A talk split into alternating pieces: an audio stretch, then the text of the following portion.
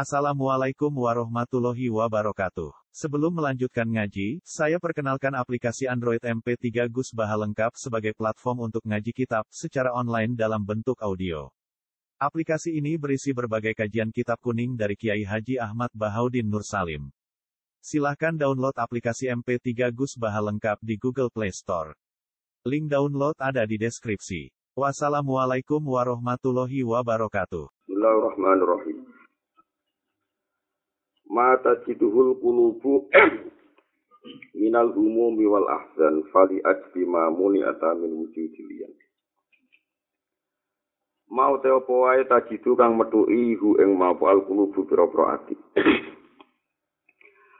Mau te apa wae tajidu kang metuki hu ing mapu al kulubu pira-pira ati.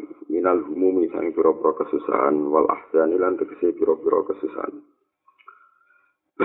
Jadi umum niku gelisah utawa susah walah jani lan pira-pira kesusahan. Ati metuki susah utawa sumpek iku fali ajlima mongko krana are perkara. Muni akan den cegah apa kulub, muni akan den cegah apa kulub min wujud liyani saking wujude nyekseni Allah langsung. To wujude nyekseni kahanan sing luwih nyata yaiku kersane Allah Subhanahu wa taala. Kalian malah mau te apa wae tak tukang metu ibu yang mau pal kulubu piro-piro ati nalumi kan piro-piro kesumpekan. Wal asdani lan piro-piro kesusahan. Ati iso sumpek iso susah iku mukfali ajlima mongko krono arai perkara.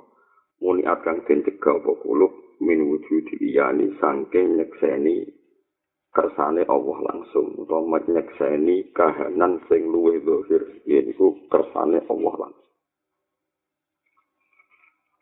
Jadi nak ono ati susah perkara kelangan dunia atau kelangan pangkat atau kelangan apa wae. Iku mergo ora nyekseni kehadirannya Allah kelawan langsung. Umpama wong ngerti nak kelangan duwe yo kersane Allah, kabeh sing dialami kersane Allah kelawan kesaksian sing iyan nggih sing nyata mongko dekne ora bakal napa susah. Nanti bagi disarai misalnya kama kola ta'ala la tahzan inna woha ma'ana. Abu Bakar susah perkara ini dikejar-kejar wong kafir. Nabi Nabi tenang-tenang mawon. Perkara ini Nabi nyeksa ini tenang. Kahanane Allah na inna woha nawa ma'ana. Fal ma'iyah al-mazkurah la yastami uma'aha husnul wahamun. Wong sing ngerasa uripe bareng Allah, bareng nikmati Allah. Iku ora bakal susah, ora bakal sumpah. Itu disebut la tahzan inna wuhama. Jadi artinya nak ono wong susah, berarti ma'iyai kebersamaan yang Allah. Ini kurang kali ini malah nak ono wong susah teman-teman, berarti kebersamaan yang Allah. Urung tenanan. Rasa ma'iyah bareng Allah tenan, itu ya rapati susah. Ya, ma'iyah yang disebut inna wuhama anayu maksudnya iyan. Iyan itu barang sing mesti terjadi, sing ketok welo-welo. Mereka Allah itu az-zahir. Mereka Allah itu apa? Az-zahir. Puan kula terus nak. Min tama min ni'mati alaika ayyarzuqa kama yakfika wa yamna'aka ma yudhika. Min tama min nikmati iku setengah sanging sempurnane nikmat alaika ing atase sira. Nikmat sing sempurna ning kowe iku ayyarzuqa ing yen to utawi yen to paring rezeki sapa Allah. Utawi yen to paring rezeki sapa Allah ka ing sira. Nikmat kanggo kuwe sing sempurna iku. Allah maringi rezeki kuwe mak ing perkara. Yakfika kang nyukupi apa mak ing sira. Nikmat paling gedhe iku Allah maringi kuwe apa sing dadekna kuwe cukup wayam naaka lan nyegah sapa Allah taala ka ing sira. Mak ing perkara yudhika kang dadekna lajet apa mak? Yudhika kang dadekna lajet apa mak?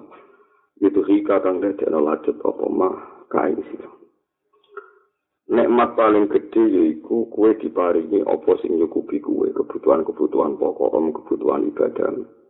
Lan Allah nutupi kue to gak ngekei kue apa sing ndadekno potensi kue lajet. Ya terus iki ya, tapi wong saiki kabeh ra cukup repot. Eh, sebelum mayak fika tapi ra tau napa. Ini kalau terang nanti masalah fatwanya Imam Ghazali, fatwanya ulama fikih. Karena Imam Ghazali dulu sebelum ngarang Ihya ada kitab Al-Wasit Al-Basit, kitab fikihnya itu. ngono tenan. Mungkin kalau wacana sarai kitab hikam, karena yang nyarai ya tiang alim, tiang alim fakih juga. Ini sing disebut-sebut benar tobat. Fatwa bahwa orang hanya boleh memiliki sing jadi makanan pokok. Kecuali tekbir lho, kecuali sama di tekbir melarat yang kepen suka raiso tekbir tenan. Wis biar menang napa tekbir. Fatwa yang mengatakan orang hanya boleh memiliki sing dipangan sesuk. Koyok paham yang yang zuhud. Jadi beras rong kilo, duit-duit sepuluh ribu. Terus cukup. Itu bagus kata Imam Ghazali. Tapi fatwa ini tidak boleh menghalangi atau mengurangi orang supaya punya uang bikodri ibadatil haji wanisobi zakat. Kau balik ini? Kau balik ini fatwa zuhud itu boleh bahwa orang boleh menikmati kalau sudah punya uang atau beras yang cukup sesuk. Rizko yaumin biyaumin kalau dalam bahasa tasawuf ini rizki sedino demi nopo sedino setapak demi setapak. Tapi kata Imam Ghazali itu bahaya fatwa itu bahaya sekali karena ijma'i ulama mansusah fil Quran ono ayat sing jelas ning Quran wong dikongkon haji dikongkon zakat Padahal wong dikokon haji berarti dua kemampuan finansial di atas kecukupan apa? Haji. Misalnya dalam konteks Indonesia 40 juta. Wong dikokon zakat berarti wong oleh duit duit sekadar nisab zakat. Ini nanti kalau hitung sekitar 26 juta. Kalau uang sekarang sekitar 26 juta. Cuma nanti kalau hitung 20 miskol. Itu sama dengan, pokoknya per dinar itu sama dengan 4,2 gram. Ya 4,2 gram. Padahal wajib zakat niku misalnya 10 dinar, pokoknya walhasil sekitar 74 gram. Ya rata-rata dari Sokordowi termasuk Mbah Mun Piyambak niku ngitung kira-kira nisabnya emas itu sekitar 74 gram. Paham ya? Pinten 74 gram. Jadi kalau kalian ini malah ya. Bok pilihan murid gue zuhud, dia zuhud kepeksa, dia zuhud selera. Pokoknya aja sampai menghalangi fatwa menyangkut kifayah kanggo haji mbek nisobis. Nah, kue nganti muni ngono sampai uang terus gak di duit jatah haji. Mergo wong Islam kabeh mau cukup ambek nganggep risko yaumin biyaumin. Sementing di duit sing dipangan apa? Seso, kue ku hadama arkanal Islam. Itu dianggap meruntuhkan rukun Islam piye-piye sing dadi syiar Islam haji ben apa zakat. Mana kata yang sebut tambah melarat anak-anak yang wakal, juga tak aja. Akhirnya Islam tidak bangkrut bareng, tidak nutup Ka'bah, tidak nutup wajib apa? Zakat. Soal hasil bahaya, dari Imam Muzali itu bahaya. Tidak ada fatwa seburuk itu dari Imam Muzali. Berkesuhu itu selerane wong sing kebentel. Wajib haji ku mansus fil Quran. Nah, tentu wajib haji itu nunggu uang duit duit dalam konteks Indonesia misalnya saya benar sekitar 42 ya. Haji kemarin benar sekitar 40 juta lah. Selawe ada daftar Selawe daftar terus dan ada daftar selawe terus kue randu pelunasan terus main delok sertifikat omah terus kan. ya repot. Ini penting ya, mereka orang zuhud itu berlebihan, nah fatwa ngawur tenan, suka di ilmu belas. Kulo lapor. Kulo nate melarat, tapi zaman kulo melarat itu udah fatwa begitu. Kulo nunggu jeeling zaman awal merantau teng Yogyakarta melarat wonten Gus Alim ngaji kulo mahali. Dia ingin niru zuhud saya di kulo larang. Jenengan harus mondok Mekah karena sampai anak wong mampu. Gak boleh begitu, akan meruntuhkan Islam. Terus nih, tapi itu tadi ukurannya aja mobil Fortuner Pak Alfa nih orang bari. Ukurannya itu biaya haji benisop sak. Niku mun kula hitung, niku kula fatwakan betul ini mumpung suro-suro. Kula mun kula hitung tenan. Wong sing iso maca takrib banyak. Kula kan kenal kata lalu di pondok-pondok. Wong sing iso maca takrib wis ora usah alim untuk bajuri untuk ya anak tutolikin. Wong sing iso maca takrib. Terus uripe itu mau di duit risko yaumin biyaumin. Barang mulang madrasah untuk bisa orang atau sewu. Atau kadang-kadang orang mana kipan. Iku orang arah sengembang Islam ning daerah. Kebedina geger mbek bojone, bedina mendelok beras ya gak barbar. Tapi nadone sedikit ngotot ngotot maksa di duit nisab sani sab kira-kira dia enam likur yuta ya cinta ini minta jadi sama coba takrib duit duit atau aset sekitar enam likur yuta ini pun berjuang harus pede.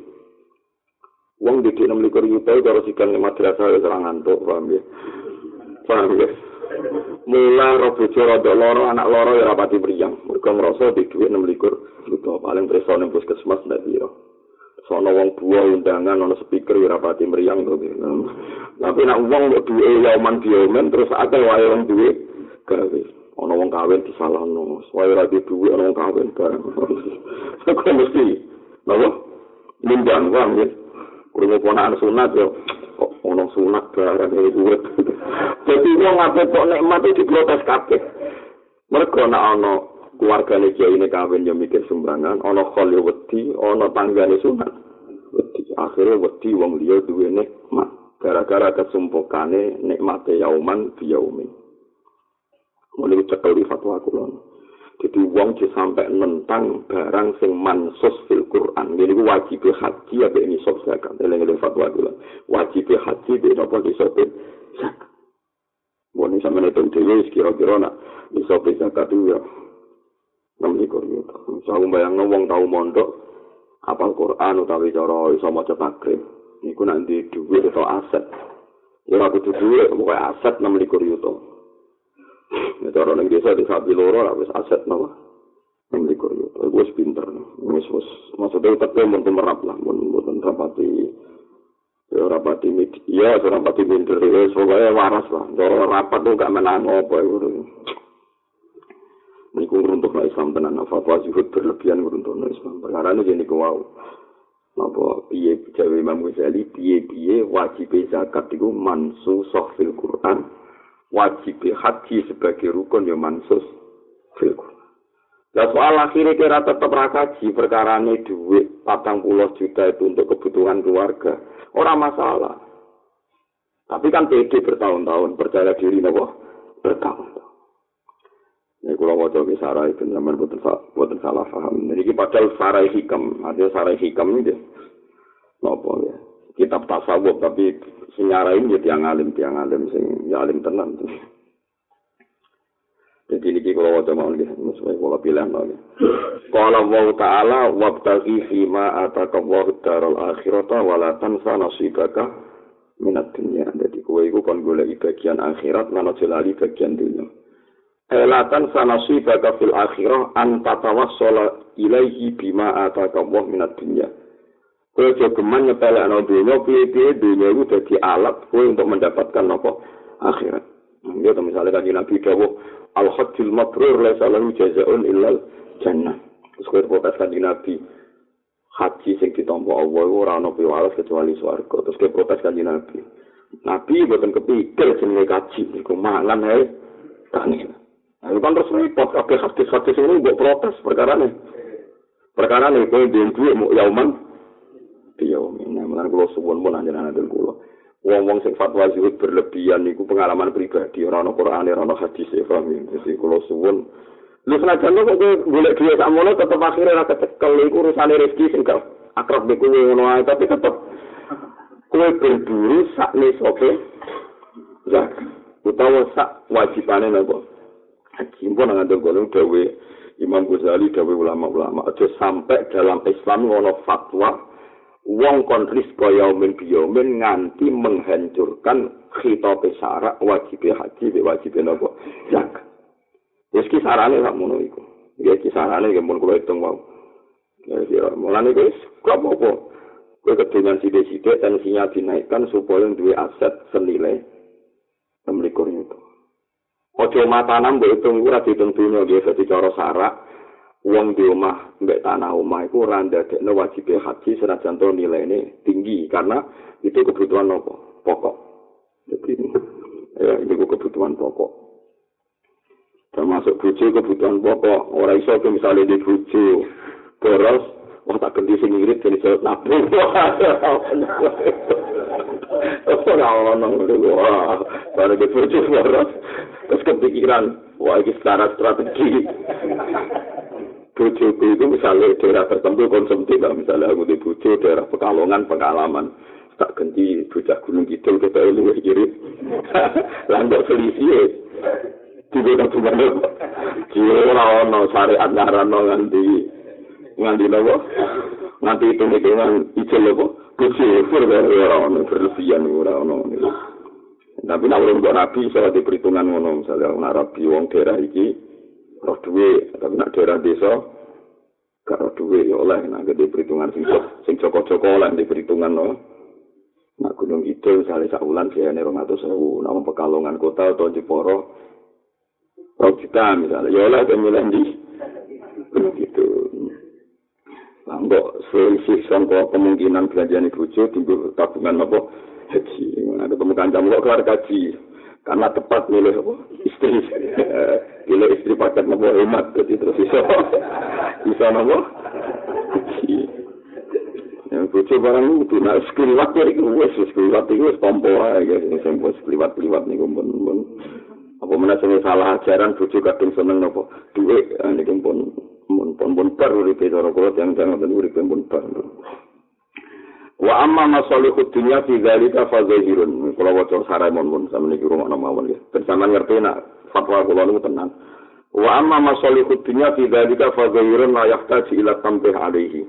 Iki dzalika yahsulu lahu tibul aisi wa rahatul qalbi wal badan wa siyanatul wajhi andul lil masalah inda wujudil hajah wal faqah. Ukuran dunia pokoknya kue di tibul aisi, urip nyaman, api seneng. Lan iso jaga raimu songko kemungkinan jaluk konco atau jaluk dulur, jaluk wong liya nalika ana hajat lan faqah. Iku lo bayang misalnya di rumah madrasah iso maca takrib. Wes ora di dhuwit nganti sak miliar, di dhuwit 2 juta wae. Bayang anak loro iso ngeterone puskesmas. bayang nono tonggo duwe gawe sunat utawa kawinan ora muni waduh tonggo kawin bareng kan akhirnya nyala wong akeh gara-gara nyekel duwe mau lima ngewe ono tonggo kawin tuh kawin bareng krungu kiai ini khol aduh ujuk-ujuk kok khol meneh jadi kuwabe itu agak nopo prop prop Les kira-kira di duwe itu sing iso mengatasi itu semua. Dia sing iso mengatasi itu semua. Kulo jeeling, kulo zaman ngewarat pol itu jadi duit sekitar kalau saat ini sekitar 300 ribu. Sekolah bayang ana tamu mendadak, ana urusan perjuangan. Oke, tak anggap duit pangeran. Biar kisaran sak mono tak anggap duit pangeran. Nah, kulo saat ini ya misalnya sak kulo saat ini misalnya minimal di orang juta. Iku sono wong kawin rapat di, ana ponaan sunat betul apa? Beti, ana kole guru gak nopo? Beti. Tapi nak misalnya cah iki alumni pondok di duit mau sepuluh ribu harian bojo bronjo. kuwi wedi khol, wedi tangga kawin, wedi ponakan apa? Sunnah. Paham ya, niku bahaya kan. Marat-marat dhewe terus wedi sistem sosial ente. Sesuai mau bulan besar, wah kawin kawin, wah repot. Kon bulan surau ini kurang nong apa? Kurang nong apa? Mana dukun cewek anggap pintar, anggar kawin kok mesti besar ya, temen ini besar sami. Besar, tak pikir pintar. Wah kok sepakat, dan wong siap-siap lah besar pun nabung, paham ya?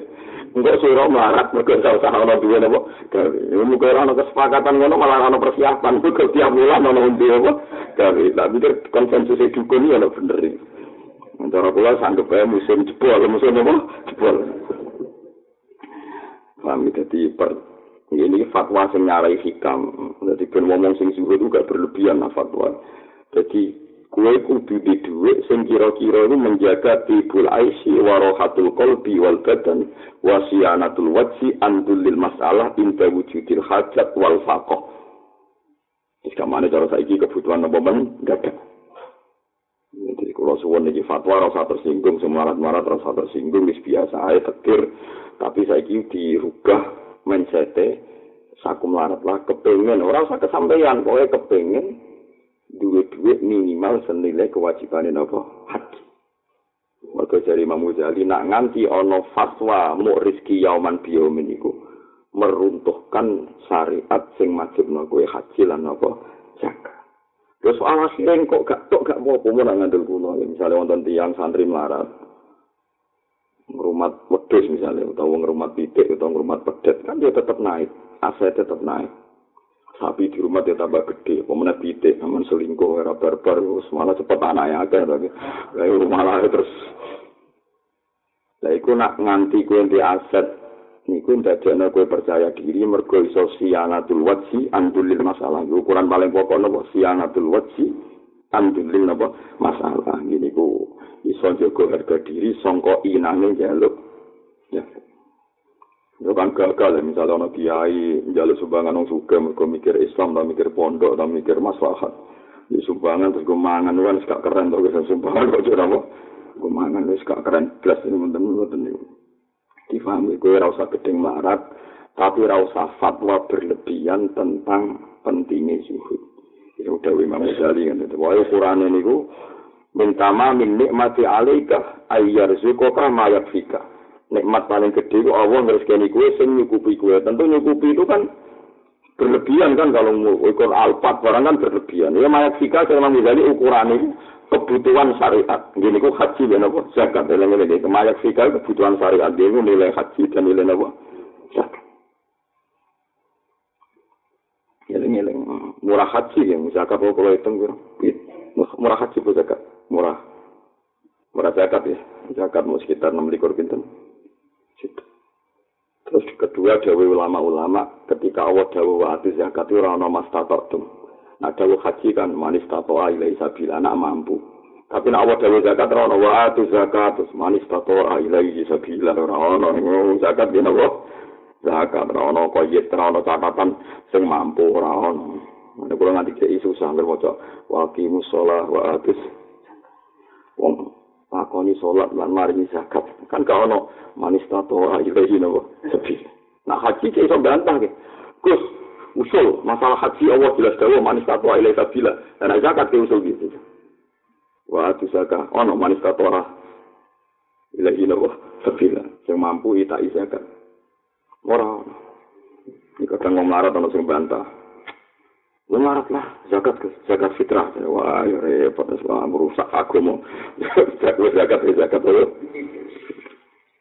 Mau nih gue lengi-lengi soalnya kalau suwun nih baru kayak ngaji Muharram. Pokoknya sing ra duwe-duwe kula suwun duwe niat, nggih niat ngumpul aset sing kira-kira dados mampune bayar nopo. Meskipun misalnya sebut tabung rong juta jebol nih ana wong duwe gawe, buat jabung patang juta jebol nih anak loro. Ora masalah, tapi kan pas jebol-jebol itu jadi guru madrasah wis ora turu-turu perkarane sing jebol iku iki ana. Paham ya? Misalnya rapat madrasah iki piye, pelajaran tidak iki piye. jujur ngamuk beras ra duwe duwe ra duwe. Wis ndi sing wis ora mesti ngono jawab aku karena saya iso mikir mesti jawab ndi sing apa? Ono piye ditakoki tenan tenan yo. Jawab nek kok sing wis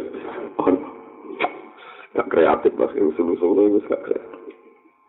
Yeling yeling itu terus. Pokoknya ukurannya imam jawa sing aran hikam niku yahsuru laka tibul aisi urip dadi kepenak warohatul kolbi ati iku dadi tenang wal badan ya awak rontok seger nggih wasianatul wajhi andulil mas ala ini wis penting ini wasianatul wajhi andulil masalah pun mau nanya ngandel kula terus wis pokoke dilatih terus wis. Wis pokoke ngoten niku. Ora sambo simpul nopo LSM berarti anti kemiskinan ora sing anti ku sapa. Masih sing ngomong ngono asline ya anti cuma iso keluar. Mana aneh Kalau kula tenan nggih dawuh Imam nganti kula figura lho dewe Ghazali nu nganti kula figura ini lho dewe beliau itu kan pokoknya zuhud apapun itu ojo nabrak kemungkinan angka sing dadi wajib haji ambek ni sopo nopo zakat pun gue lagi lagi dewe Imam Ghazali Kau kanjeng Nabi dari kecelok melarat, nate melarat ngantos gak dahar itu diganjel waktu. Iku mau salah satu kejadian gak harian. Iku ning perang Khandaq. Ning tinggon jenenge wong perang ning perantauan yo tau ngalamin melarat. Ora kok nabi tiap hari ganjel nopo?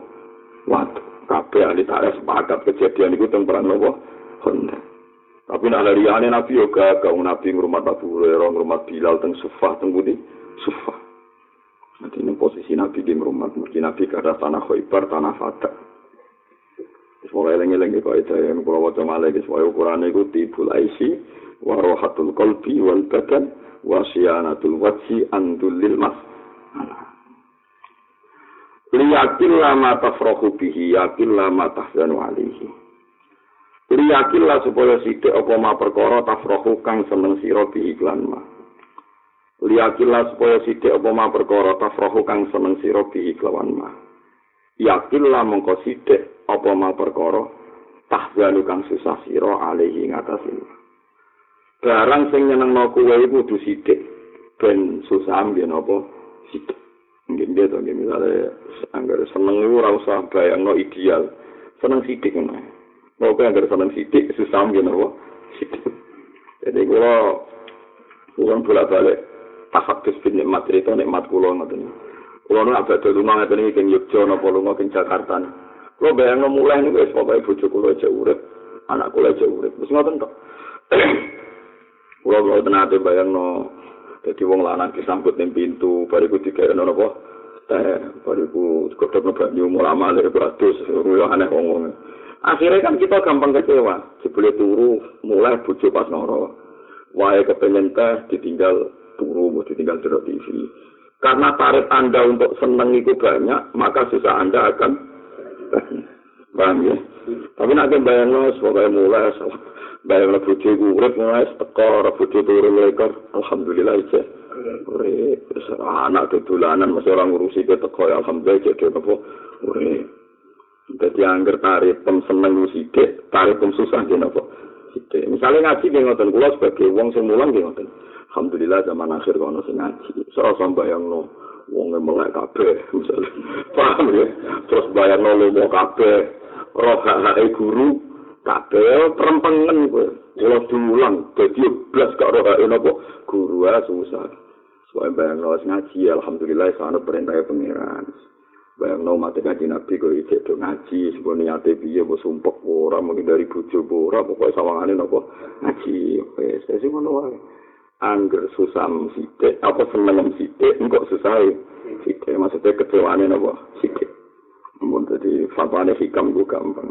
Ngono to bayang no bayang no ngono. Karena wong seneng susah kan perkara bujo to wis wae bayang no bujo iku ure nggih. Nak salat wis madhep kula nak salam ngalor sik ngono ora usah bayangno.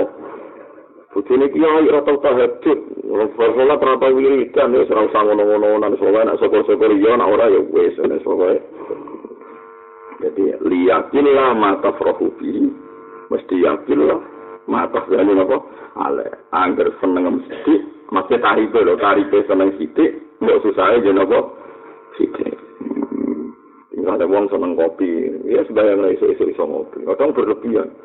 Ngopi pinggir gedang goreng terus rokokan. Waduh. Sing gawe ana bojo, waduh malah ngel meneh ana tak sing gawe ana bojo bareng buat telok napa pisan tak malah. Iso usang. Jadi kan bukan sombong, memang kalau nanti saat ini juga bertanya dulu ya gaya kopi diri. Bukan karena hormat bojo buatan, tak pikir tapi senengnya kok gantung nang wong liya.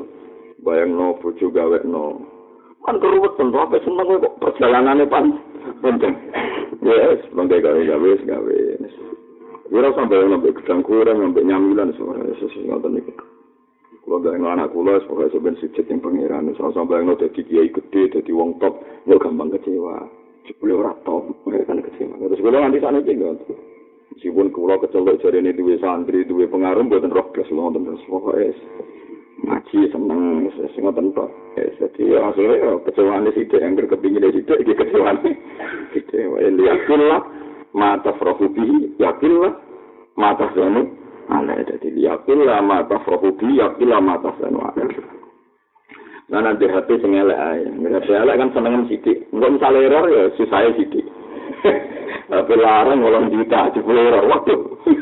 Kok senenge akeh susah Ojo buat terus no, nang nang rapi elek nang pegatan gak. Mereka nak rapi elek pegatan tempati susah ya. Dia harus terus no kok kok. Ora kan Ora kan terus no kok kok berlebihan itu contoh yang di toko In arad ta'alla tu'zala fala tatawalla wilayatan la tadumu alaika. Ini hikam pas metu lucu nih. In arata lamun karep sira Allah tu azala ingin to ora dipecat sira. Kena kepengen urip ora tau dipecat sangka kekuasaan, sangka kenikmatan. Ya para tatawal lamun kojo nampa wilayah sira, nampa kekuasaan sira. Wilayatan ing siji kekuasaan lata dumu kang ora langgeng apa wilayah laka maring sira. Nek ora kepen diarani bekas bupati ya ora usah dadi bupati. Yen ora kepen diarani bekas mubalek ya ora usah dadi Jadi nek ora kepen dipecat sangka nikmat iku ya aja parek-parek nikmat iku. Samane Mengenai penak kaya aku dhewe ngomong sing ora bupati penak ora tahu diarani mantan bupati.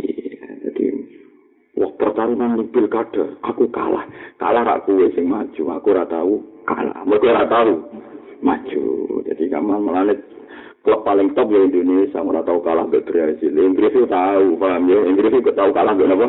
Brazil. Paham? Jerman tahu kalah be Brazil. Tapi Indonesia gak tahu. Mergo ora tau tanding kan. Ya iya, kene nek kepen ora tau kalah ya ora melok tanding. Dadi jare hikam lu ya iya rada rada omongan elek sih. Dadi kowe nek kepengin ora tau kepecat sangka siji kekuasaan utawa sangka nikmat ya ora usah melok-melok nikmat iku. Lha kan sering kecewa, kok marat-marat lah, ora kudu wong sugih, terus ayo mati, wong marat sering. Mendingin, woi esok aku pengen ngopi. Misalnya di langganan warung yang pojok, aku esok esok ngopi. Neng warung iku sing ngedoli ayu. Warung-warung nang di selera. Akhirnya kan gampang kecewa, jebule esuk tutup. Kan akhirnya kecewa. Waduh, kok tutup.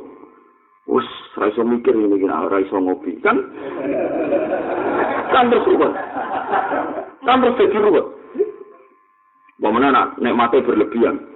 Bayangno sing ngedoli ku wayu langganane, jebule sing ngedoli bapake waduh sumpah.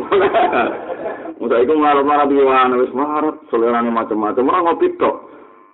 Sing jaga kudu wis ruwet, urip ngene wis ruwet. Kena kepen ra kecewa be satu nikmat, ya coba parek-parek nikmat. Paham ya, jadi Kaya apa ya barang kaya rohin barang kok ana berita. Saiki saate cah rohin inovane kadol ora ono ora tau di inovasi. Dadi ketika wong sugih wis jatuh perkara donyane kadol. Paham ya?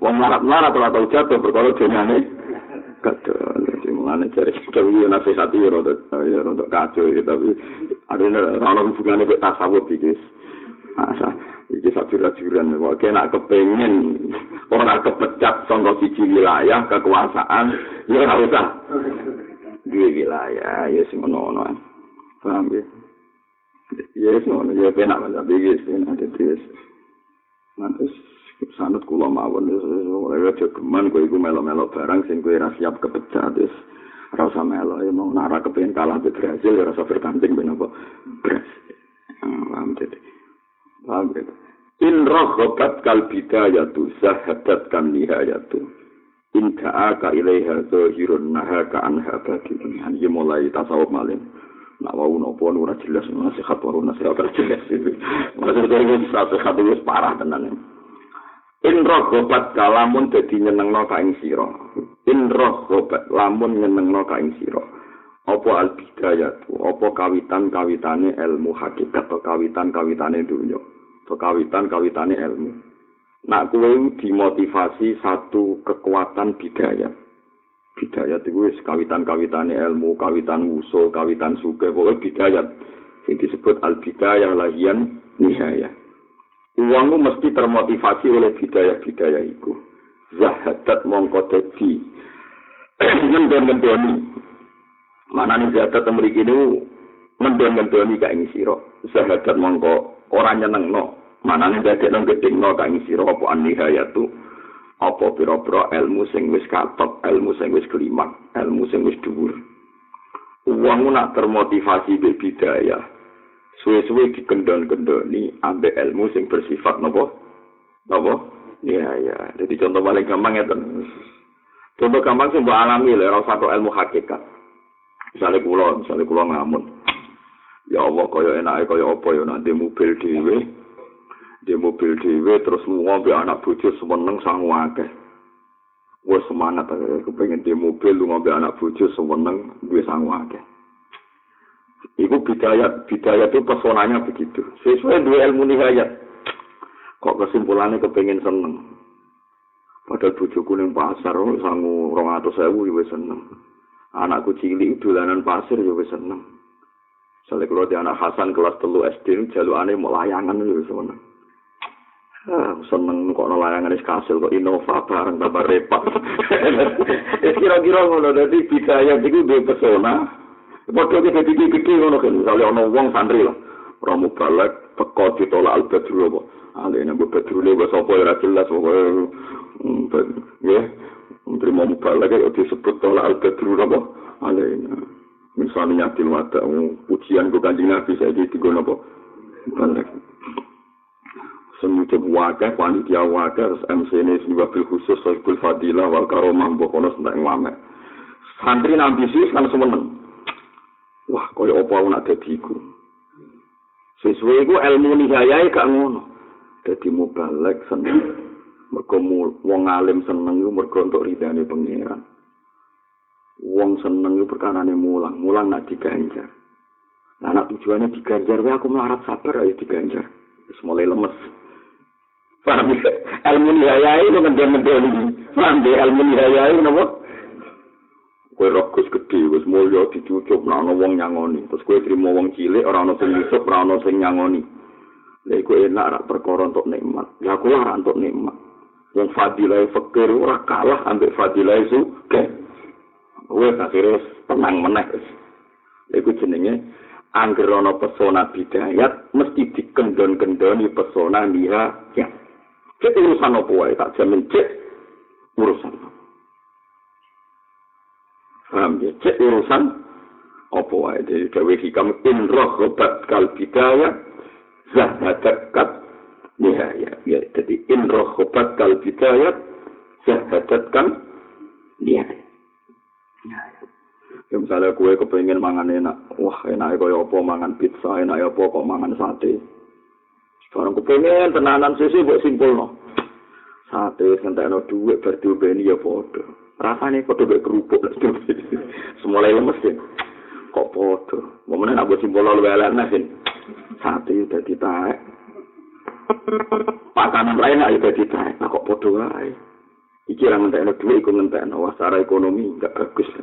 Akhirnya kan dua, serapati semangat apa? Nyate. Ya, ngono, pokoknya ngono. Buci ngono kan. Ayu ya rasane loro elek ya ngono ae dadi sebab walhasil urusan opo ae wong mesti termotivasi mbek bidayat tapi kok akhirnya dikendon-kendoni iya ya kowe roh wong dadi presiden sawangane enak dikawal ning dindi tapi bareng roh asap yo disalahno presiden. Kegagalan ekonomi yo disalahno presiden. Jebule susah ya akeh yo wis akhirnya. Soalnya in roh kal bidayat sahadat kan Iya, iya. Nanti, nah ini fatwa tentang ini, kaya mau, nah, gue rasa kepengen dipecat, dia rasa parek-parek kekuasaan, benda roh rasanya dipet. Inroh obat kal bidayat, zahadal, zahadat kan nihai. Inroh obat kala menyeneng no kain siro pal bidayat, tuh piro-piro kawitane ilmu, atau kawitane dunia, atau kawitane apa wae. Sifatnya pemula-pemula itu, zahadat mongkon ngendon-ngendoni utawa ora nyenengno kain sira apa nihaya tu pira-pira puncake perkara. Yesus niku urusan apa wae? Inka aka ilahi hadza zirun nahaka an habatin Inka alamun aja-aja ka ing sira. Inka alamun aja-aja ka ing sira. Ilaiha maring umur-umur urusan apa ya urusan apa wae Inka kalamun aja-aja ka isira ilaih maring umur-umur dunia urusan dunia atau urusan ibadah ae apa zahirun apa mau zahire perkara? Nah kamu kok nyegah ka isira anha saking alumur. Apa batinan apa batine perkara? Iki wow barang iki ning dunia mesti ana zahir mesti ana barang apa? Batin. Ini mau contohnya gampang, kulon bolak balik ngalami. Kulon beres kecelek wong alim lah, bolak balik ngalami. Kulon di menungso, kulon di menungso sering ngalami misalnya. Kaya apa ya senenge nek iso-iso misale ngopi ning daerah iki atau mlaku-mlaku maro tuban. Atau daerah kula niku kadang kepengin mlaku-mlaku teng tuban. Wis kepengin mlaku-mlaku teng tuban ngilangi sumpah ngoten kan tak pikir. Dan kok aku nek sing tuban ya kepengin mulai. Kepengin mulai ning omahku iki sing ana anakku ana bojoku. Nah, anak foto kok sing tuban kepengin mulai akhirnya kan dia kepengin mulai. Saya wis ning omah ora usah. Gue ora-ora rasane dadi wong alim. Urimu kan urimu ora tau gue evaluasi terus pokoknya lu mau mulai, mau mulai. Wah, ketika nak kepengen rakyat di Alphard ini, di Alphard, di mobil mewah, enak ya apa? Enak ono AC ini ono TV. Wes enak. Tapi kadang-kadang dia mikir gini. Itu ngomong di mobil mewah kok medun. Nak medun ya kok terus ditumpahi. Ya nak foto-foto akhirnya yang kepengen medun. Ya kamu salah ya. Jadi itu pokoknya hasil. Paham ya? Terus pokoknya ngono rasa terang. Pokoknya ribuan dia ono tidak geir. Udah dihentikan. Maksudnya batin itu kenikmatan kan gak bergantung fisik kan. Kenikmatan itu urusan nomor roha. Terus sampai cilo-cilo ini dari sikap mau nerang kok protes. Bangun konang kok protes. Jadi Gus kok ngene bilang aku mau ngertek no sikam. Itu tak bantu ngertek no malah geger. Paham ya? Jadi ini semua telik kutunya. Jadi ya sepotos. Kalau nggak gratis lu sering belum. Kalau nggak jarang lu kecuali mucal tembriki kalian kadang-kadang mucal. Ya kalau lu ngono lenggo lu namun mucal-mucal. Jarang banget kalau lu. Ya perkara ini nih kongker. Ben lunga ning barang kritis misalnya dolanan. Wes wah wasik bayang. Barang wasik bayang kan ora sing kono kepengin mulai. Nah, nak ujug-ujugnya kepengen ning kene lha opo ora barang sing kene cukup kan ono terus. Iya, Bos. Betul ya, betul. Kepengen numpak mobil mewah. Jebule bareng numpak Alphard wis kesel. Cah kok ora ke omah. Ku jare kepengen numpak mobil mewah kok kepengen nang tok omah. Ana foto-foto kepengen nang tok omah ora usah lunga ae kan. Wis tok apa? Wis tok omah. Wis kira-kira ngono gambaran. Amung ada wong-wong sing wis usul iku salate yo biasa gara-gara uripe wis usul tenan. Iku sing salat sunat termasuk. Apa sholat kepengen munajat be pengiran. Saya kira pas mulang ya munajat. Terus foto ya munajat. Mana nanti si Dina Umar gue mucal ya mucal kata sekolah ngerti nih fatwa terus dealing no tiang ya Umar saat ini wahai sholat. Maksudnya sholat sunat. Wahai sholat kebliah sunat jadi si Dina Umar. Apa yang saya ajarkan kamu gak kalah pahalanya ke sholat. Perkara ini dihitung. Sholat kebliah ya ibadah perintah pengiran. Wong ngalim mulang ya ibadah perintah pengiran Yes nikmatku mulang ya wis ibadah. Engko nikmate sing seneng salat ya napa? Ibadah. Mulane jare Sayyidina Umar sing tak lakoni saiki ora kalah ambek napa? Salat. Sing masyhur di Imam Malik ngendikan utang muwatta. Suatu saat Imam Malik mulang nanti ono azan diterusno. Terus sebagian makmum, sebagian sing ngaji ku muni as-salat ya Imam Ahli Madinah. Niki wae salat ya Imam Ahli Madinah maksudnya wae salat qobliyah. Jawab Imam Malik. Makun nafihi apa yang kita alami sekarang gak kalah afdal apa napa? Salat iki mesti logikane ngoten. Salat iku apik mergo napa? Perintahe pengiran. Lah nek padha-padha perintah pengiran wong alim mulang iki perintahe pengiran. Paham ya? Maksudnya ngono kira-kira gitu. Terus pokoknya ada barang tuh, ya ada barang nopo. Ya surusan nopo. Ya urusan apa? Oh, jadi ini jelas in rohobat kal bidayah syahadatkan nihayat. In ta'aka ilaiha zahir nahaka anha napa? Badino. Jadi gue kepengen lunga tenanan, kepengen roh Kalimantan. Kepengen roh ya tenanan. Ya barang buat angen-angen. Engkau awal Kalimantan. Endingnya atau akhirnya toh kepengen mulai. Anak podo berakhirnya kepengen mulai. Itu usah lu kok. Paham ya? Dengan paham ini sampean yo nak kadang-kadang yo turuti gitu lunga iku nikmat roh nikmate Allah sing ning dunya dindi. Tapi kayak kudu sadar pada akhirnya kepengen pulang kam. Oh, ini sing kena. Innama ja'alaha makhallan lil akhyari wa ma'danan lil akdari. Tazhidan laka fiha. Innama ja'ala Soalnya kalau tangkem melek itu yang wisata nih, negara bagus tuh Australia, bersih, nggak ada selokan gini-gini, nggak kayak Indonesia menjijikkan orangnya gini-gini. Kalau Indonesia sing cangkem melek ini, ya nak ngono semanggur Australia, wae rasa mulai moro Indonesia. Nyatane ya mulai. Yang nyatane apa? Nyatane dia mulai. Neng Australia rong minggu jadi suwi. Neng Indonesia cilik nganti tua meh mati. Ya kok bet. Betah. Lah jute kok ngono wae. Ya jute kok ngono wae. Mulane kata yang melarat sing nak suka bisa delo. Perkara ini pas suka senengnya yang ngono wae. Balik wae ini marah. Jadi kok tetap seneng, seneng. Ya berarti iku sing seneng asli. Inna ma ja'alaha mahallan lil akhyari. Inna ma ja'ala sehingga besopo ta'ala ha ing dunya. Di dunya sing mbok lakoni saiki iku digawe mahallan ing panggonan panggonan lil akhyari maring rubah-rubahe perkara maring liya-liyane Allah ing rubah-rubahe perkara to liya-liyane Allah. Dunya ku anane mau rubah tok kowe kepengin dadi wong sugih kok ya repot. Kepengin dadi wong larat ya repot. Soalnya wong gak konsisten idene gak konsisten. Kadang kepengin dadi ilmuwan kadang kepengin dadi mubalek kadang kepengin dadi wong sugih serubah-rubah karo-karuan serupa. Jadi kepengen di mantu, kepengen mantu, kepengen di putu, kepengen di putu, kepengen suara rubah-rubah terus. Wama danan lan jadi panggonan lil akdari kedhi pira-pira kesempekan. Jadi dhewe ku anane repot, kepengen di anak bareng di anak men protes jaluk-jaluk wae kesumpet. Kepengen di bojo ayu kok kagan permintaan. Barang kira di bojo ya sumpet ora di bojo. Suwet kabeh. Wama danan lan jadi panggonan lil akdari maring urip. Tapi tujuannya Allah setunggal dan korona gedeng nolak kamaring sirofia ing dalam dunia.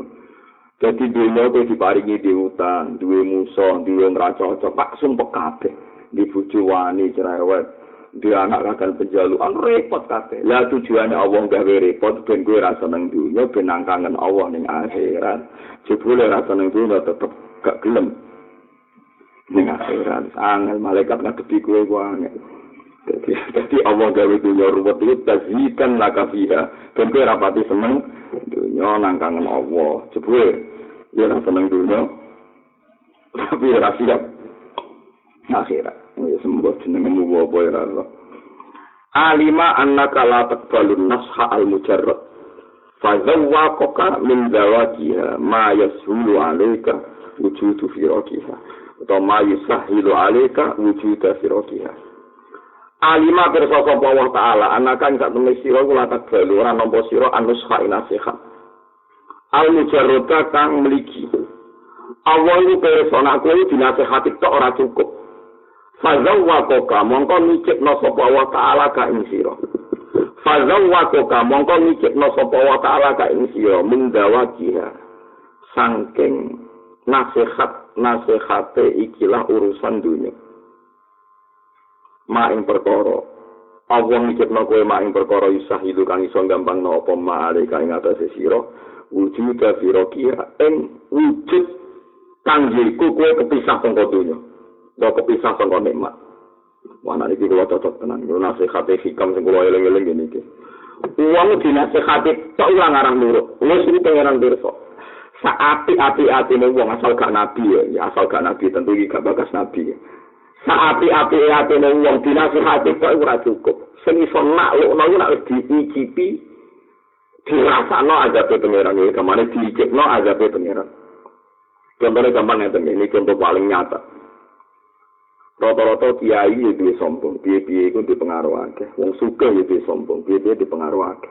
Kabeh wong diwatak sombong, wong arat lah ya diwatak sombong.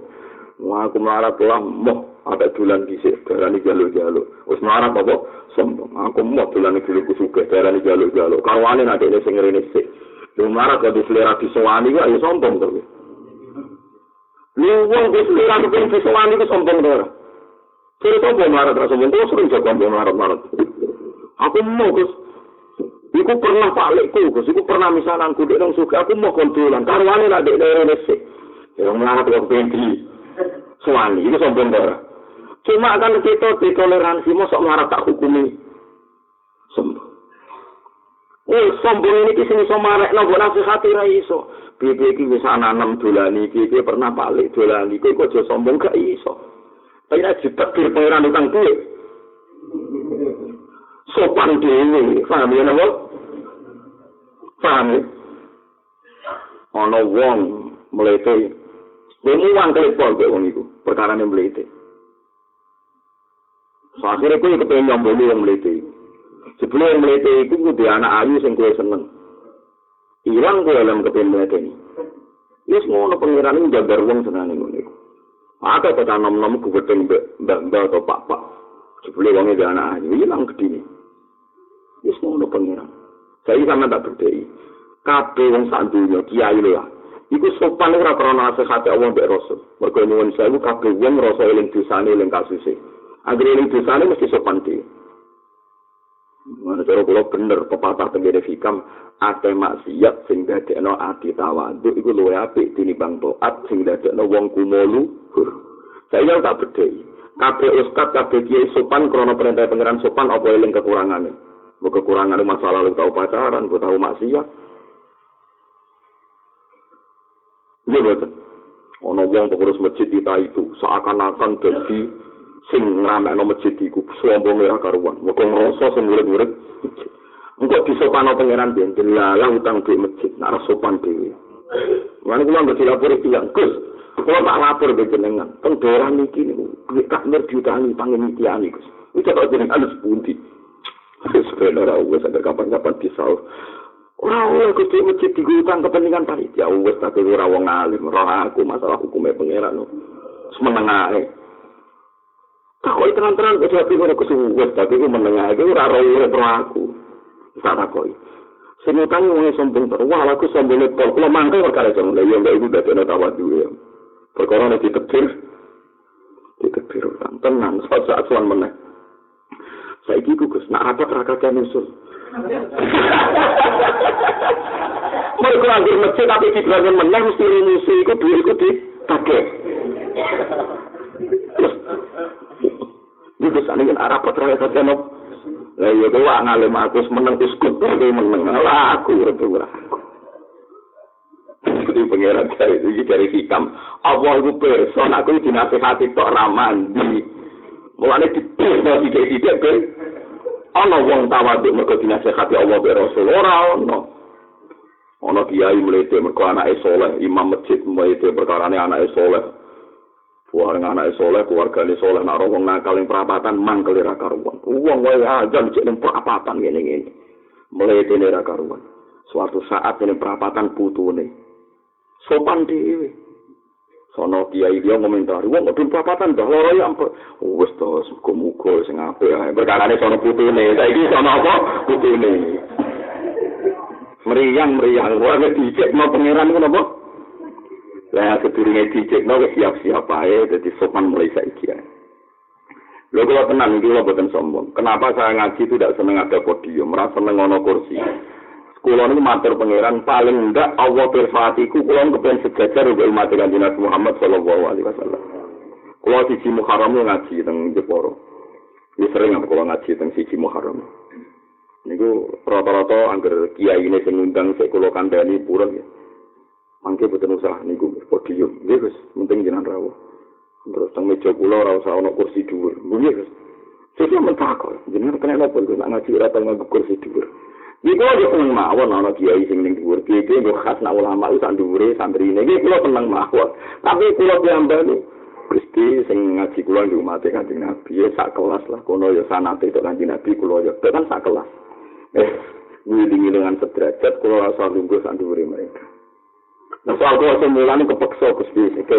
Kepeksane mungkin aku sing diulang kan lucu. Maksudnya misalnya rugen ke moco, terus kalau saya ngaji kan terus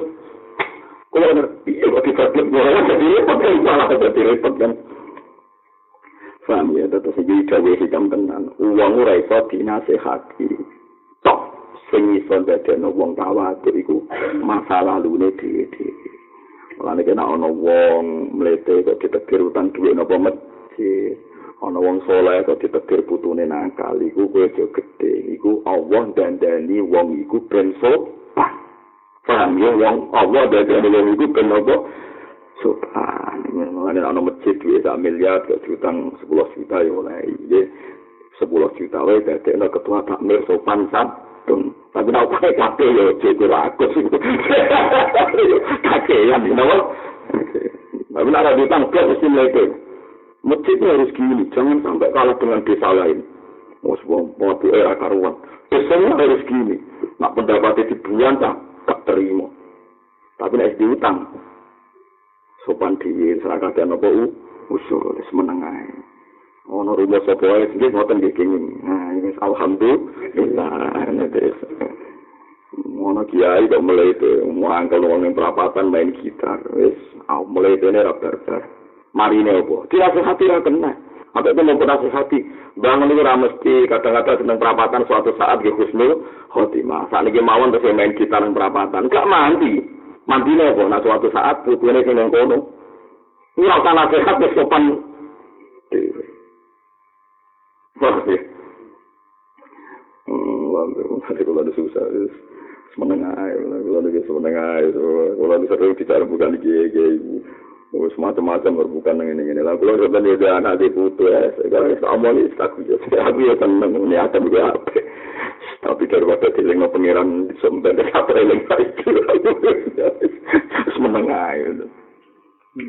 Semeneng iki dadi ilam alima ya alima annaka la taqbalu nafsa al mujarrad Allah itu perso nak kowe ora bakal cukup mau dinasehati tok.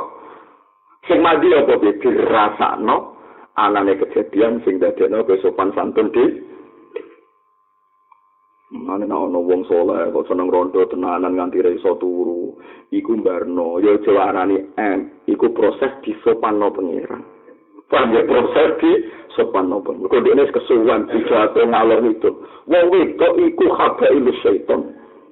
Wong wedok iku pelantarane setan. Coba nang wedok setan istirahat. Mergo sono setan rupane wong wedok. Wong jadi ngomong ngono ae. Gak sopan-sopan.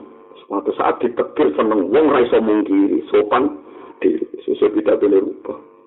Itu wong wedok iku mata Wah, mata iya merapes. Mata ini kok Jadi mulai rupa tidak-tidak. Wis keben, ana wong sing alim ora duwe mau dibarno wae. Wong bola balik di lapuri pengurus madrasah bo masjid jadi duwe diutang kelas menengah. Sementara utang ora kabeh, nek kabeh kan terus macet to dunya iki. Sesuai tak pakai panitia nih. Nah, kok ketum perkara ini apa? Ya, kalau elek-elek kiai sering dilapuri di solio macam-macam. Gus, ini kok jadi berarti ngatur-ngatur-ngatur, tapi kok ngatur-ngatur. Tapi ya, mau duit utang begini. Tapi yo keting, mari tiang mletek, semua nek lo mangkel. Mletek nek ono jebul utang duit nopo? Sampai sekali menengah ayu ape. Ape piye Gus?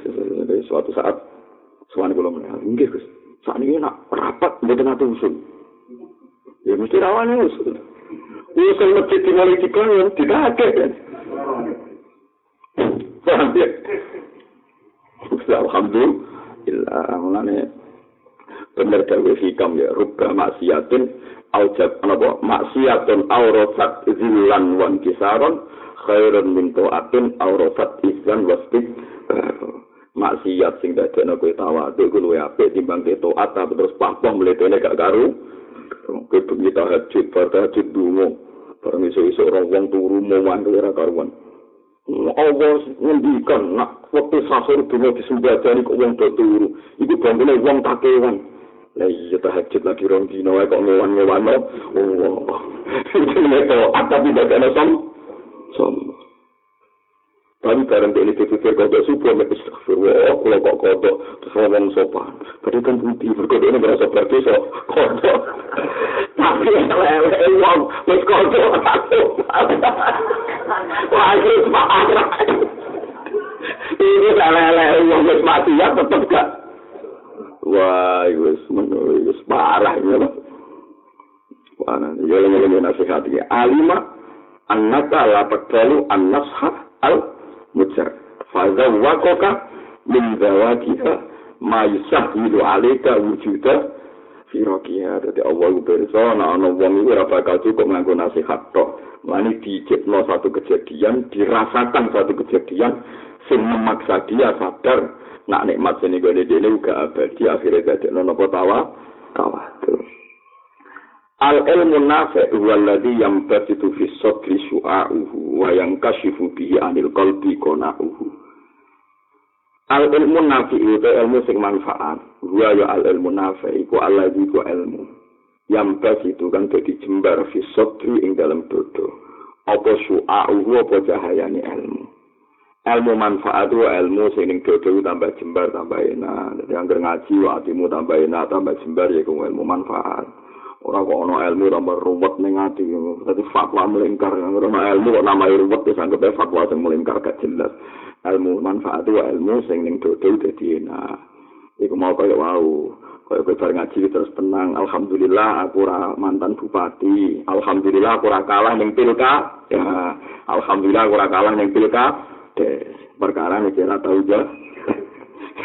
Kamu kira aku pengen kepecat sama nikmat, ya selalu sama melok melok nikmat itu sama masuk alhamdulillah ora tau kelangan duit. Pancen ora ono duit sing ilang nah dadi wis Lane, yo kan yang kena teko alhamdulillah dek, aku ora tau dunyaku kadol, ora tau inovaku kadol, ora tau ilang, ora tau kadol, banyak gak tau. Hebat, wong ora kadol dunya niku he. Tidak kata wong suka kan dunya gak kadol. Betul. Tidak kata wong suka. Kok marah wong suka ora tau apa? Kadol. Gak duwe. Wah, al ilmu nafa itu ilmu sing manfaat wa ya ilmu itu alazi ku ilmu yang pers itu kan jadi jembar fi sotri ing dalam dodo apa syu'a'u apa cahayane ilmu ilmu manfaat wa ilmu sing dodo dadi enak. Ini wa famai yuridillahu ayyahdiyahu mesti yasrah sotrahu lil islam. Ciri utama islam sing apik itu sing ati enak. Ya ciri utama islam sing apik sing ati enak. Wa may yurid ayyudillahu mesti yas'al sotrohu bayikon harujang kaan nama yoso adufis sama. Angger ilmu ora bener iku repot kabeh. Mati sumpeng. Ilmu kok wong pahpoh bareng ngaji ndo ilmu anyar wong saiki sesat kabeh dijak apik ora gelem pangpon wis ngomong guys Tapi nek manfaat gak ngono, kabeh ning dunya iku kersane Allah Subhanahu wa taala. Cuma aku kon nasihati wong sing salah. Nek ditampa ya apik ora yo wis iku jenenge ilmu sing manfaat mergo jem jembar ora kok pahpoh. Bertahajud iso-iso pahpoh. Wong ora tahajud. Padahal donga ning wektu sahur mustajab. Malah turu ngeblek iku kewan ta menungso. Waduh. Nah, ilmu sing manfaat gak ngono bar tahajud, sadar Gusti kula ki baru delok ridane Allah. Jaluk sepuro, terus esuk-esuk tangi, alhamdulillah Gusti jenengan negir kula jaluk sepuro. Kaya apa sombonge kula nak dik dalu ora jaluk sepuro jeneng. Nah, dadi pikirane insyaallah matur nuwun kula kok dinan tegir gelem jaluk sepuro. Baru kaya kula jaluk sepuro, kula tiyang sopan mergi kepengin di sepuro jeneng. Kaya apa nak kula dadi wong mangkot ora tau jaluk napa? sepuluh. Wong iku bener, iku ilmu sing manfaat. Dadi ning dodo iku jembar rena, ora malah pahpoh. Kulo di kanca kiai, wong nak bojone tajid diwamu. Bojoku sableng, tak kuwi tajid ora gelem. Nak bojone iki nek piye? Aku ora tau tajid, bojoku ora tau, ora tau wong. Ora tau koyo kuwi. Lah ngamal jenengan opo? Ya ngamal ku ora apa-apa koyo kowe ngene iku. Pokoke riba be pangeran semono ae. Lah nek tajid to ora lho, tajid kok lapor kuwi pangeran kok ora kuwe kok lapor kuwe. Tak kok pangeran kono, terus tajid ku to ora kok malah ketak aku. Ora pangeran kok neliti. Kowe itu tahu sekali mandat pangeran jadi malaikat pencatat. Ayo ora tahu kok gegerem gak karuan. Itu orang urusan gue pangeran. Sisa tak jamin pangeran gak aku para aku di bangku gue. Jadi utama para pangeran yang ini kilo dari badah pahpo. Oh, betul. Kabeh ulama, kabeh nabi yang beristighfar seneng kok ditetir jaluk sepuro. Soal kita mbora hai pangeran, tapi paling gak kita wis sopan mergo jaluk-jaluk ning Allah Subhanahu wa taala wis kelem ngemis-ngemis wis kelem wis Allah seneng. Ora usah tenanan istighfar wis. Ora usah berlebihan ping sewu wis. Nang itu. Enggak nabi istighfar seringnya ya namun ping tiga. Jadi Imam Bukhari Nabi bar sholat istighfar ping tiga. Astagfirullah sempun jarang suwi. Nak dali kadang-kadang satu nah ini seringnya ping telu. Iya, sing mesti dari Imam Bukhari karena Rasulullah tidak selama istighfar salasan suman sorofa. Ya sing sering. Jadi kan zaman ngaku hadis sing satu wae, sing hadis sing pirang-pirang, ya sing telu barang paham ya. Nah, kula milih sing nopo? Telu. Lah kalau milih satu suruh bisa di sini milih satu kok medun. Lah oleh. Kadung. Ora ora kan, ora oleh. Jadi kuwi kabeh ora oleh, paham ya. Kadung. Ilmu ini kadung Betul, ora oleh, ora oleh, ora oleh didono. Lu nak kula oleh muda kan pangkat telu. Muda napa? Jatuh. Jadi gue ora usah. Tak mungkin no, berarti turun ora oleh, ora oleh. Kecuali kayak mesti istighfaran dosa ya turun ora apa-apa. Nah, selagi terene dosa cek naik. Istighfar itu tuh. Jadi wong yang milani awake to nggih. Milani napa? Awake dadi. Wong alim ngono ana jaminan. Wa innal alima la yastaghfiru lahu man fis samawati wa man fil ardi hatta hitan fil bahr. Wong alim dijalukno sepuro malaikat langit malaikat bumi nganti iwak-iwak sak segoro asal dene ngalim tetep mulang. Ane tugas wong alim ku mulang aja kok iri. Ya wong alim ora tau istighfar. Do sing istighfar wong alim ku sak langit sak bumi. Kok kowe malah melok-melok? Paham ora usah protes sementing wong alime tetep sinau. Dadi kok sekolah ini bagian sinau. Saya mau kulo tak ulang no kulo lagi sering istighfar. Tapi umpama umpama lali wis dijalukno sepuro langit bumi hatal khitan fil kah paham ya? Tadi gue rasa iri. Seneng kok iri madak-madak no ora padha kok dipadak-padak. Seneng kok madak-madak no barang sing ora nopo padha Kulo iki kadang ngomong, kulo sumpah lah di penggemar-penggemar sing berlebihan tetep kok. Kusiri kali sing apa wae sumpah.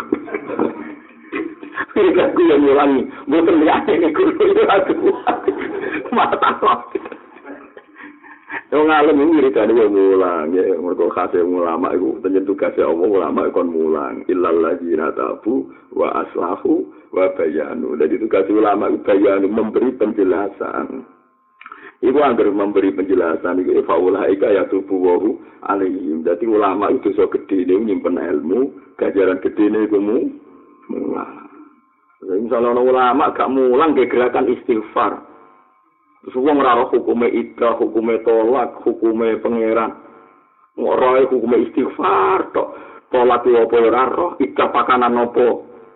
Yo rusak. Ida dibahas Quran, tolak dibahas Nggak kau ini ngaji tuh, suruh-suruh dia ngamuk ngotot. Apa nak ngitung agama itu detail, itu sini ulama. Kalau ulama itu percaya bulan, percayanya hari. Dia percayanya nopo. Kulo ini kan nyontok orang ngajinya tuh ya. Rukin diutang kulo tanggal songo likur poso, tak takir lima syawal. Ini jari aku, Rukin itu piye utang istri poso kok orang di sahur-sahur nanti syawal. Kesannya Rukin kan kriminal, mereka diutang poso. Diutang poso, di, orang di sahur-sahur nanti nopo syawal. Nak cara Allah orang ngono. Cara Allah Rukin itu utangnya lagi limang dino, lagi pinter. lagi dulu limang dino. Ya ikah di ngoten, ikah itu ngambil bulan tapi hakikate dino. Mulane dari Allah ya ayuhan nabi ida tolak ketumun nisa'a fatal likuhunna li'iddatihinna wa ahsul ikah. Ikah itu dihitung betek. Ini rumah tenang ya. Misalnya ngeten ya. Misalnya ya, contohnya Rukin, sama ada megat bujuk. Zaid itu di bojo cek head ya misbah ya. Zaid itu di bojo posisi cek nopo head. Disebut dawatil head. Ijek head itu ragu tuh pas head. Pokoknya ijek head. Ijek normal. Ini orang Aisyah. Orang nopo? Aisyah. Saat ini nopo head. Oktober. Ini Oktober berarti bentar ini. Ini? Bulan enam ya misalnya. Dua tujuh ya. Terus Zaid itu megat bojone tanggal 27. Posisi bojone itu suci. Itu lah cara syariat dihitung suci. Berarti sitok. Kan wal mutallaqatu ya tarabdas nabi anfusina salah satu nabuh guru. Tolong sesucian.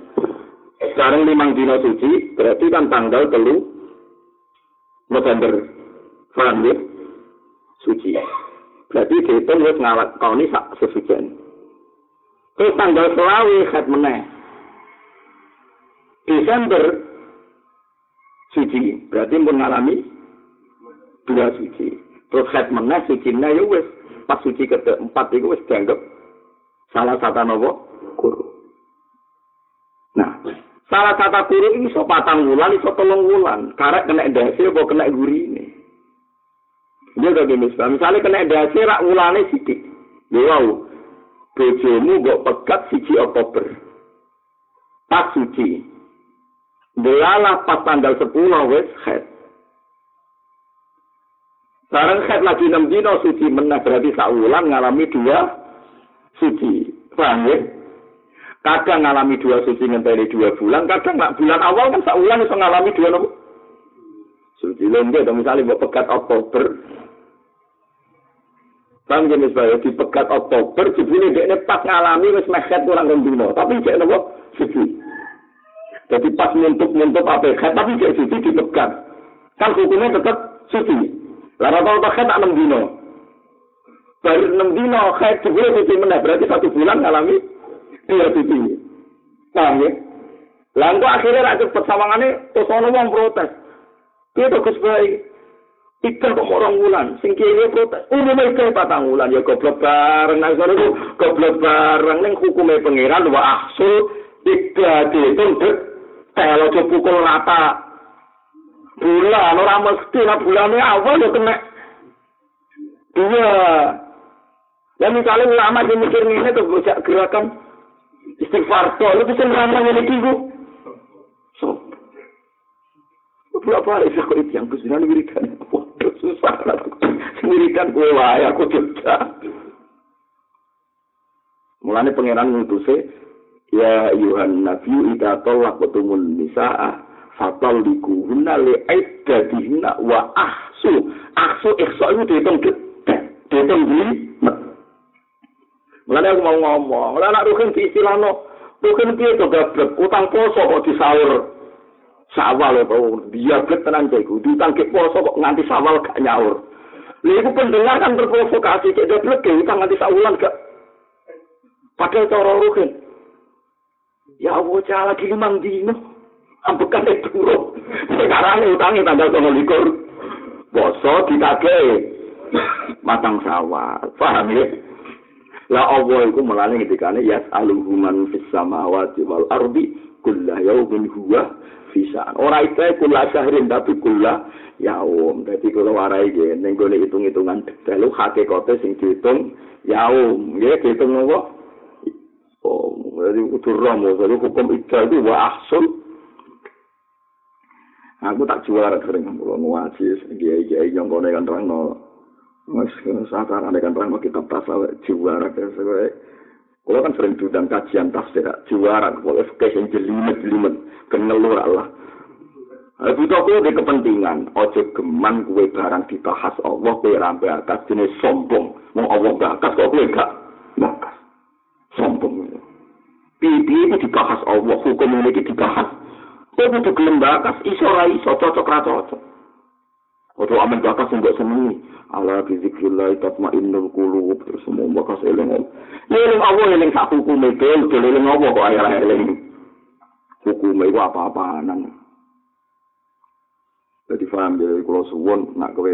Lha ini jenenge ilmu tenang ya. Istighfar yo gelem eling pangeran yo gelem tapi yo eling hukume pangeran. Mulane dhewe pangeran itu detail. Jadi fatal dikuhunna li iddadina iddah itu berhitung detail.